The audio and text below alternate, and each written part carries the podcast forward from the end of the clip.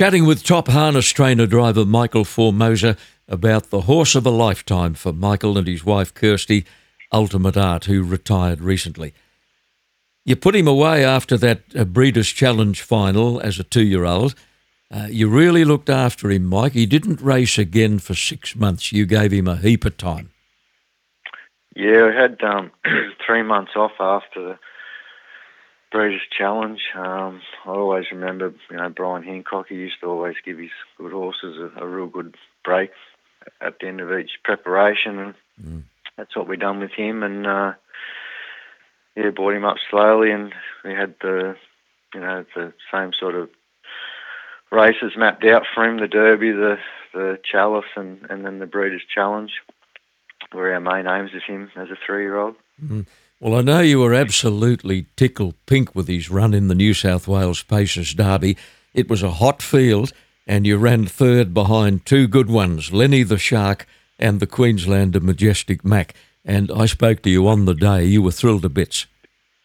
Yeah, well, he was he was sort of more of a front runner back in those days because I think now looking back, because he was you know he was such a a big sort of horse at the time. I think um, he sort of never had the high speed that um, he developed later on, and I think uh, he was just being a young horse going through that growing stage. Mm.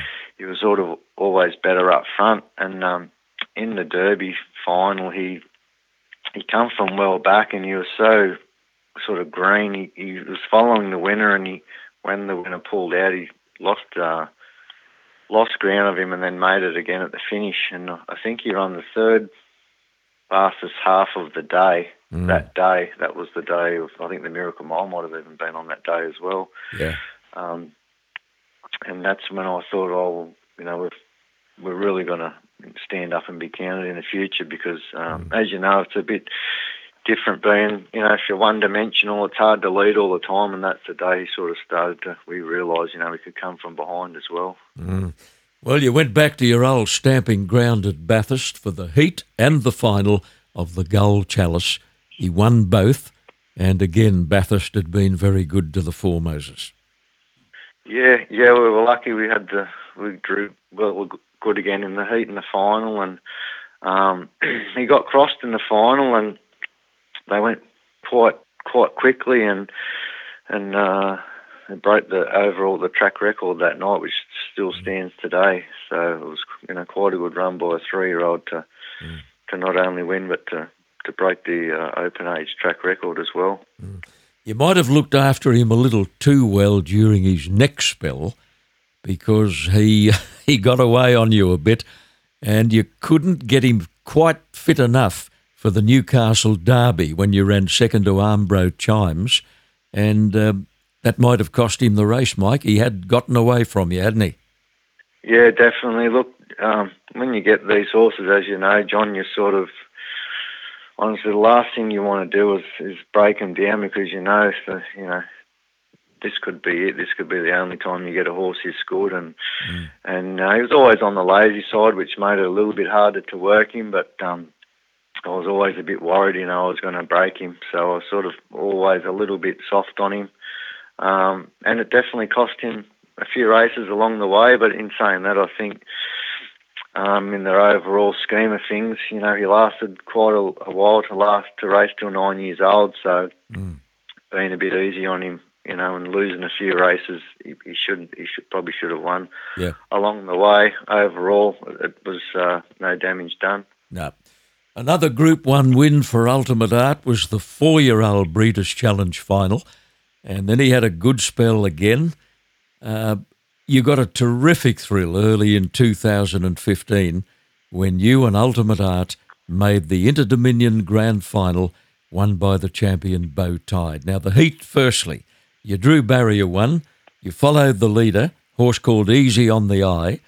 The great New Zealander Terror to Love raced on your outside and had you in a firm pocket coming around the turn. Did you have to give the Kiwi a little nudge there? Yeah, well, as you know, Blake Blake drove um, Terror to Love that, that night. He's very competitive and he doesn't give anyone an inch. And I was bolting on the on the back of the leader, and Blake was sort of outside of me, and he was under a little bit of pressure and I sort of looked at Blake and I sort so I'm not going to knock you down, but I'm going to give you one hell of a shove. exactly. got, um, got level with him, and you know we done it all within within the rules and pushed him out and yeah. got there right on the line. Yeah, it was. You know, it wasn't a Group One race, but geez, it was a good feeling. Probably Oh. the best feeling I've had to win a race like that. Absolutely. Well, you made the final. He ran seventh in that grand final, uh, won by Beautide, who rated 155.8, Michael, for 3,009 metres. What have you got to do to win at Menangle at that level? Yeah, I mean, those really top horses, the the barrier draws don't make much difference. But for guys like us, that that next run down, you've got to have everything, you know, go your way. And we actually drew, we drew well. We drew four, but there was four horses off the back line as well, or three horses off the back line, and we weren't able to sort of get in. A bit, you know, we had sort of had to. We got back a little bit further than we than we wanted to, but he sort of you know, I couldn't I couldn't use him up twice in that race, so we just sort of drove him for luck, and he actually finished the race off really good. He was hitting the line well at the end, and um, yeah, it was a great thrill to be you know part of that series, and you know go in the retention barn, and you know it mm. was it was great just to sort of be involved. Mm. Do you ever think to yourself in your quiet moments, Michael, my boy, you've done pretty well for a motor mechanic from Wyong. You've driven in a miracle mile and you've driven in an Interdominion grand final. Doesn't happen to everybody. No, it doesn't. I mean, there's the you know the top trainers like you know Mark Purdon and Gavin Lang and Chris Alford and Luke McCarthy that that happens on a regular uh, occurrence. But you know the average average guy, yeah, they're, they're lucky to, to even get a chance. So yeah, definitely count me lucky stars and put it down to per, um, you know persistency and getting up every day and, and soldiering on. Yep, And, keep uh, keep chipping away. Yep. Yeah, yep. On two occasions, you decided to send Ultimate Art to Brisbane, where they go fast enough at Albion Park, but not quite as quickly as they go at Menangle. Now, didn't he? How many straight did he win? He got onto an enormous roll there for a while. Yeah, he won uh, eight straight there at one stage. Good Um, heavens! Yeah, he was actually um, because he was a tough horse. He sort of the thousand meter track probably suited him more than the than the mile track. And I used to go to Queensland quite a bit through the winter with a team of horses, and um, it was just getting hard having him and uh, to race him on a Saturday night, and then I had a team of horses to go to Newcastle on a Saturday night. So. Um, yeah, we just decided at the time it was probably best to send him up there, and because he was one of those horses, very intelligent horse, and whenever we used to take him away somewhere, he just used to, he just used to get so excited and, and just be a different horse. So we, um, Mm. um, we sent him up to Shannon Price and Scott Miller, and yeah, he done a terrific job up there. What was your previous connection with Shannon Price? You probably stayed there, did you, when you were in Brisbane? Uh, yeah, initially she um, she stayed at my place once when I was down the Central Coast, and then uh, then when we moved to Ellalong, she was a regular here, and uh, whenever she'd bring horses down, and um, through her, we, we had quite a few people from Queensland that would stop with us. Like Grant Dixon was here a few times, and Natalie Rasmussen, and I met Shane Sanderson same way. So Yeah. yeah, opened up a lot of doors. You know, meeting new people through through Scott and Shannon. Yep.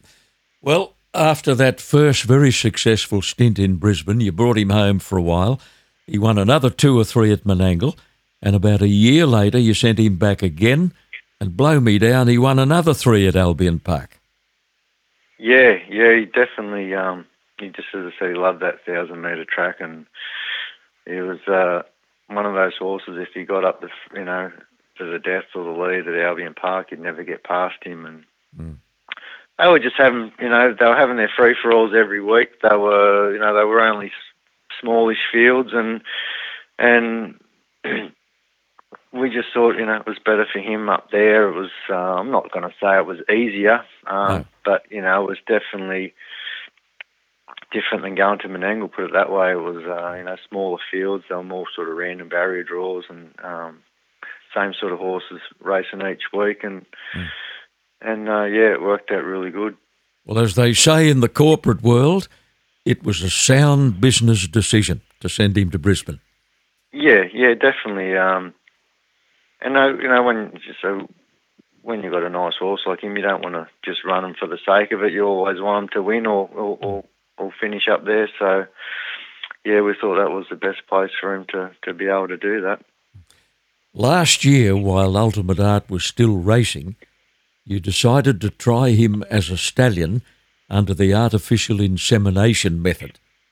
And I'm pleased to report nine of his foals will arrive this coming spring. That's something to look forward to. Yeah, definitely. We um, after his last campaign, uh, when he was having a spell, we yeah we thought, well, we'll get a few. We're only going to do a couple of our own, and um, mm. sort of word got around, and ended up doing nine. While he was out having a break, um, Darren uh, Ray at Medowie Lodge done all the insemination work with him, and mm. he wasn't very good to start with, but he sort of got the hang of it in the end. So it'd be interesting mm. to see how he, he goes this this season if mm. he uh, remembers what to do again. Well, that little breeding exercise might have taken his mind off racing, Mike, because he wasn't quite the same horse in four or five runs last time in.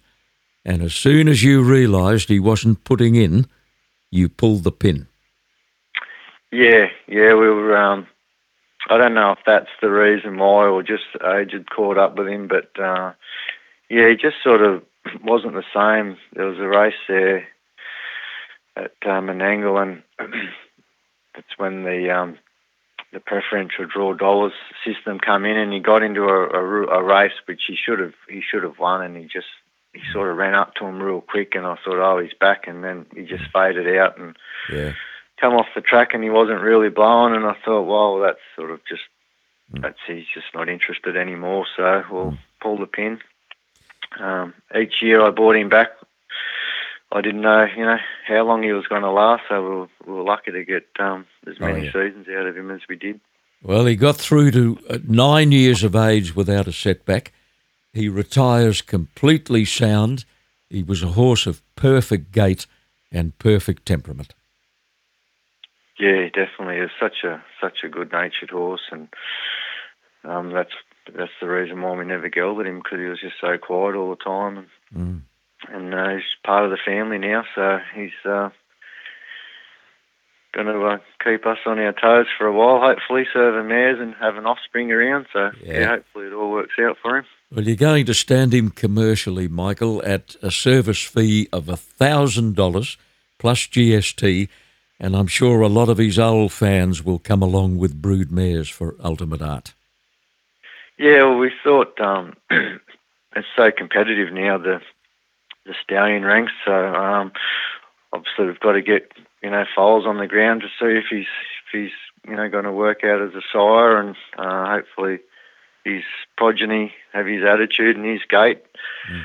Um, yeah, so we thought we'd price him fairly cheap, and he's also eligible for the um, colonial rebate through Harness Racing in New South Wales. So yeah, there's a you know a bit of an incentive there to breed to him, and and hopefully it works out for everyone. You pulled off a terrific hat trick a few years ago. I remember this very clearly. You won the Intercity Pace final with Staminator. Couple of weeks later, you won the Fairfield Maltese Drivers Race. And the very next night, you won the Golden Guitar Final at Tamworth. That was a unique treble. Yeah, well, I don't think it'll ever be done, done again now. So, mm. um, yeah, it was a, it was a, quite a good week. Uh, about a month was good, and I used to whisper into Kirsty's ear that I was the cups cups king, and she used to really give it to me that I was I was showing off a bit. But yeah. That Maltese drivers' race at Fairfield was an interesting experiment. Uh, the Fairfield Club, which is now defunct, of course, ran that promotion for quite a number of years. And if you wanted to run a horse in it, you had to find a driver of Maltese origin, preferably one who could steer. and every year when that race had come along, your phone would jump off the hook for three or four weeks before. Yeah, I was definitely a man in demand about that time of year. I'd get phone calls sometimes two months before the race, people wanting wanting me to to commit to their horses, and it was always you know, a tricky one, you know, whether to, to accept accept straight away or hang off and wait for better drives. But yeah, I was lucky enough. I think I won five or six of them. Oh, um, you did over the time.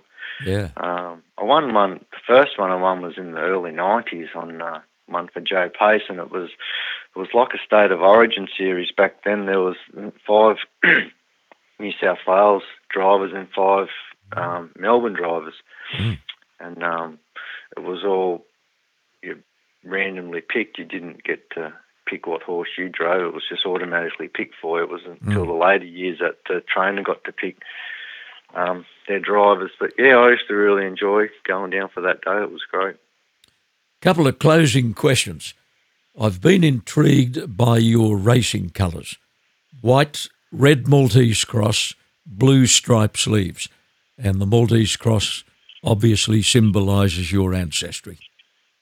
Yeah, it definitely does. I always had a love affair with with, Vinny Knight as well. He had the the red Maltese cross, and me being a Maltese origin, it was yeah, it was definitely something I was always going to have. And I worked on those colours at home before I even had my license. So um, I was when I come up with those colours and registered them, I was tickled pink. You have a nickname which has gathered momentum in recent years. People frequently call you the Falcon. Who's responsible for that? Yeah, I'm pretty sure Mark McNamara was responsible for that. Um, Mhm. He always used to give everyone nicknames early on uh, when he used to call up here at Newcastle, and and uh, yeah, I got him to thank for that. And you know, I've been called worse, so I'll take the Falcon any day. Mario Fenech, uh, the great rugby league player, had the same nickname for most of his career. Yeah, he did. He was of Maltese origin too, so yeah, we both uh, both got the nick- same nickname. Well, you're aware that uh, Mark McNamara, in christening you the Falcon, was alluding to the famous 1940s classic, The Maltese Falcon, rated by the experts to be right up there with Casablanca and The African Queen among Humphrey Bogart's best movies.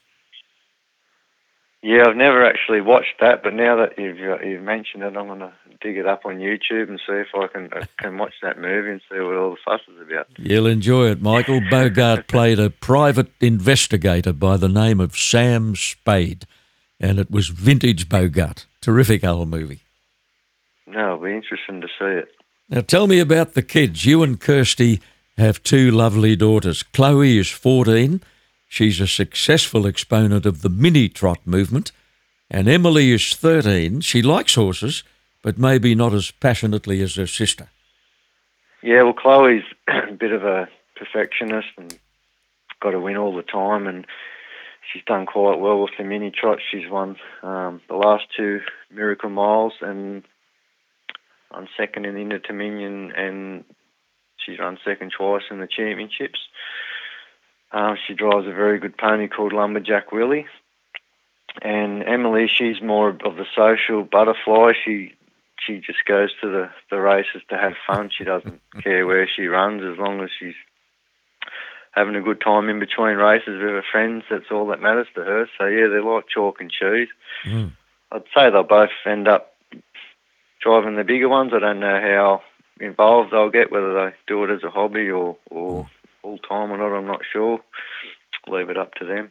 And does your ex jockey wife drive the paces occasionally?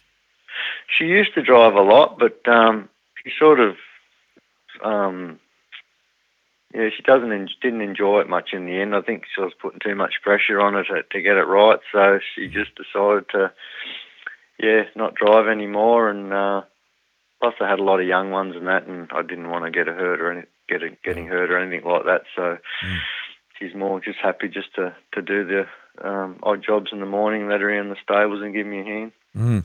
A lot of jockeys uh, have got mixed feelings about driving the paces. They reckon it's too close to the ground. Yeah, well, I, I, I'm not real big on getting on their backs, so I think it's too far off the ground. So yeah, that's where we're different, isn't it? As I mentioned earlier, you're based in a lovely little spot called Ellalong in the Lower Hunter. You're on 30 acres. You've got a very good track, just a tick under half mile. You do all of your work at home, and you go to those Newcastle trials whenever one of them needs a good blowout. Yeah, that's right. Um, set this place up from scratch about 13, 12, 13 years ago. Um, had a lot of good trainers stay here, like Mark Purdons had horses here, and Natalie Rasmus and Grant Dixon and mm. Daryl Graham. And a lot of you know a lot of people have stayed here and always been happy with our setup here. Um, mm. Probably it's just a little bit far from um, Menangle now. Uh, you know, at the time we moved up here, um, it was probably you know that was this was probably the only place we could afford this amount of land. Mm moving away from Sydney instead of closer to it. So um, no, but it's a good setup. It's it's it's pretty central in the Hunter Valley here. It's easy access to get to anywhere. So yeah, no, we're happy here. We'll probably you know stay here the rest of our lives, I guess. That movie we were talking about was nominated for three Academy Awards. Didn't win any, but it was right in the mix. And yeah. I'm absolutely certain that harness racing's Maltese Falcon will win a few more awards before he's finished. Yeah, no, it'd be good too. Um, be good to get another good horse again. We'll keep trying. We've um, we've been back to the sales quite a few years, and we've bought some nice ones. Nothing as good as Ultimate Art, but um, mm. you know, hopefully one of his progeny will turn out as good as him. Would be great. Well, Falcon, it's been an absolute delight having you on the podcast. Thanks for your time and continued good luck. Thanks, John. Thanks for having me. It was a pleasure. And this podcast was produced by Supernova Sound. It's good times all round at harness racing across New South Wales as the state's finest horses and drivers go wheel to wheel. With something for everyone, a trip to the trots is the perfect place to take family and friends. It's easy, affordable, and action packed, so get down to your local track and experience it firsthand. Get all the info at harnessmediacentre.com.au and we'll see you at the track for good times all round.